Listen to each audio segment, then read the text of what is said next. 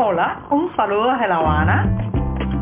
Les habla Joanny Sánchez, cubana, periodista, ciudadana, y les traigo este cafecito informativo recién colado y sin azúcar para despertar.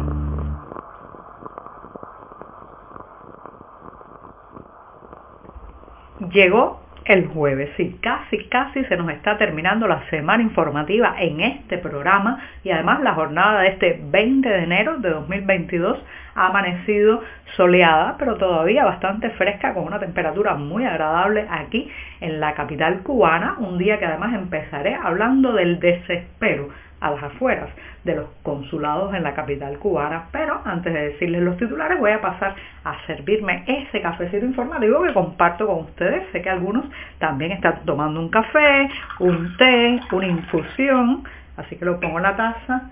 Y mientras tanto, mientras se refresca este cafecito que está recién colado y muy caliente, les comento los titulares de este jueves.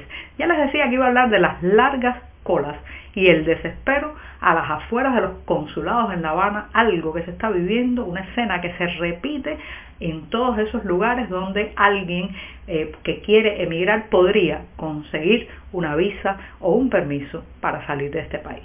Mientras tanto, el euro, sí, la moneda europea supera la barrera de los 100 pesos cubanos en el mercado informal. Y ya les daré detalles de este cambio en el mercado negro. Mientras tanto, mejoran los números de COVID en Cuba, hay que confiar en las estadísticas o seguir cuidándose de manera estricta. Ya les diré mi opinión al respecto. Y por último, pues anunciar un premio al creador de la editorial Betania que recibe el galardón en su primera edición y bajo el título de El Titán. Ya les contaré también cómo se entregará y cuándo este distintivo. Y con esto, presentados los titulares, pues ya, ya el cafecito informativo está servido y el programa de jueves puede comenzar.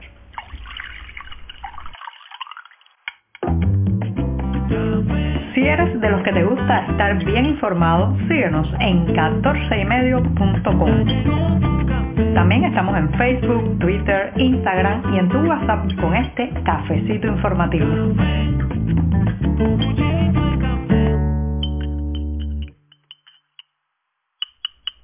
Y ahora llega ese momento mágico especial, el momento más esperado de cada mañana en que termino de revolver para tomarme este cafecito informativo amargo, sin una gota de azúcar, como saben los que siguen este programa que me gusta a mí y siempre, siempre necesario. Así que voy al primer buchito del día.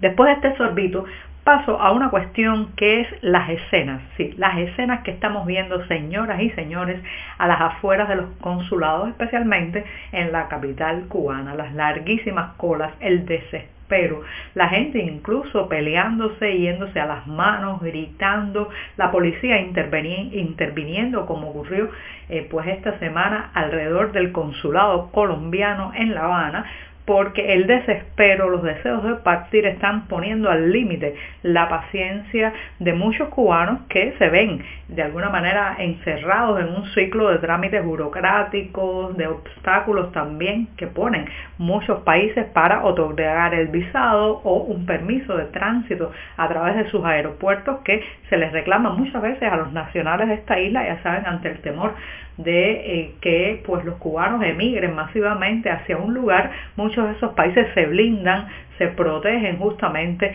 de estas migraciones masivas. Entonces, todo esto está causando que se le exijan muchísimos requisitos a los cubanos para eh, no solamente llegar a un lugar, sino pasar a través de un país y está forzando eh, la demanda de visados y permisos de tránsito. Entonces, a las afueras de consulados como el de México, Colombia también, Panamá y otros países de América Latina y Centroamérica, pues estamos viendo las aglomeraciones, pero no son cualquier tipo de aglomeración, son las, aglomeraciones del desespero, porque lamentablemente muchas de esas personas que están allí ni siquiera ya tienen una casa a la que regresar porque han rematado todas sus pertenencias, han vendido en el mercado negro parte también de sus propiedades para poder costearse la salida de la isla. Entonces son personas que tienen un grado más de impaciencia y un grado más, digamos, de haber quemado las naves dentro de Cuba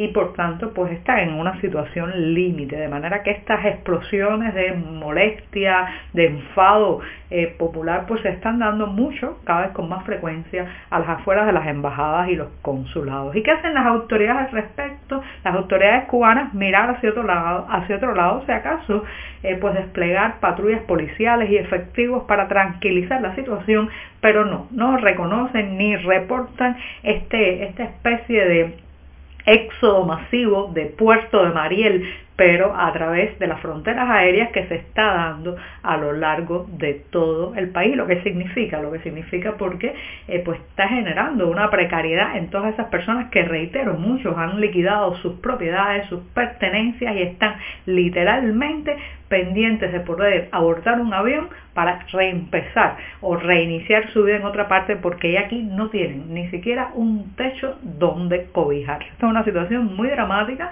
está generando también una crisis humanitaria dentro del país y eh, pues eh, es de esperar que se sigan sucediendo situaciones de este tipo, peleas, eh, reclamos, aglomeraciones, larguísimas colas y eh, sobre todo mucha desesperación, mucha desesperación por salir.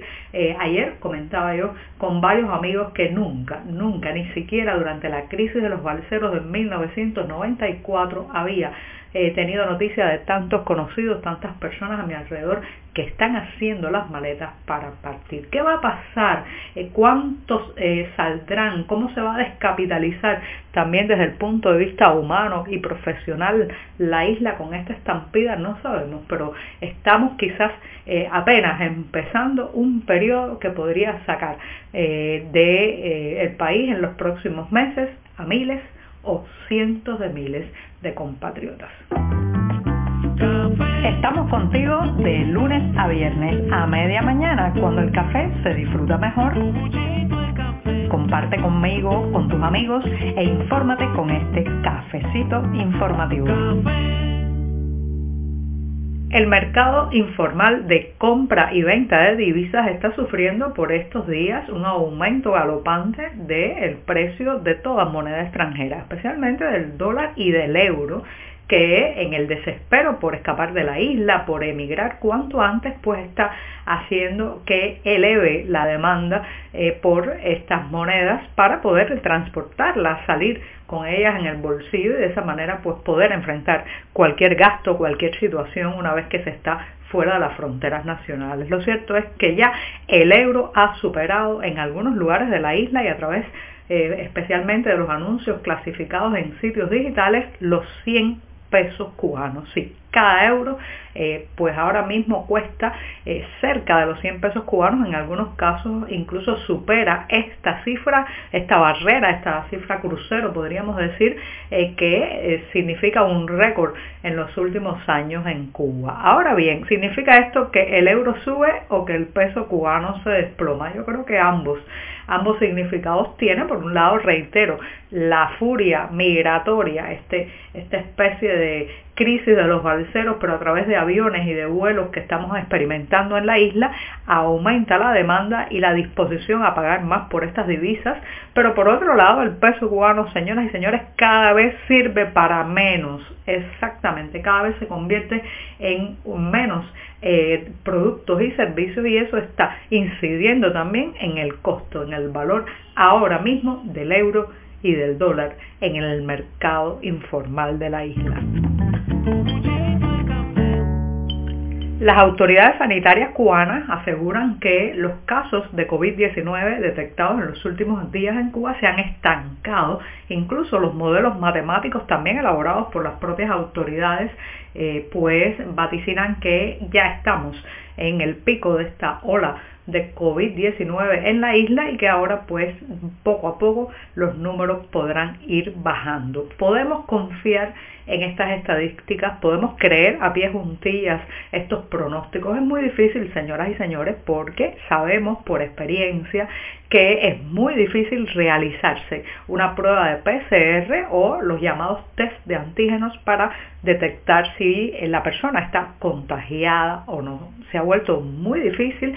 Durante varios días las familias completas pasan por toda la sintomatología en el interior de sus casas y no acceden, no pueden acceder a realizarse una de estas pruebas para detectar si realmente se han contagiado con el virus. Por tanto, es muy difícil realmente confiar en estos datos oficiales, sobre todo cuando uno está viendo alrededor la complicación para eh, poder confirmar la enfermedad o no, también las larguísimas colas y las aglomeraciones en todas partes y eh, el déficit de las mascarillas correctas para evitar el contagio. Así que cuídese, quédese en casa y no confíe, no confíe mucho en las estadísticas ni en los pronósticos oficiales. Honor a quien honor merece y me despido en este programa de jueves justamente con un reconocimiento. Sí, el Centro Cultural Cubano de Nueva York ha anunciado la primera entrega del premio El Titán. Esta, en esta ocasión, que reitero, es su primera edición, irá a manos de Felipe Lázaro en el aniversario 35 de la creación de la editorial Betania, una, una casa editorial que ha jugado un rol pionero en la publicación y difusión de cientos de escritores cubanos exiliados y de otros tantos marginados dentro de esta isla. Por hoy es todo. Te espero mañana a la misma hora.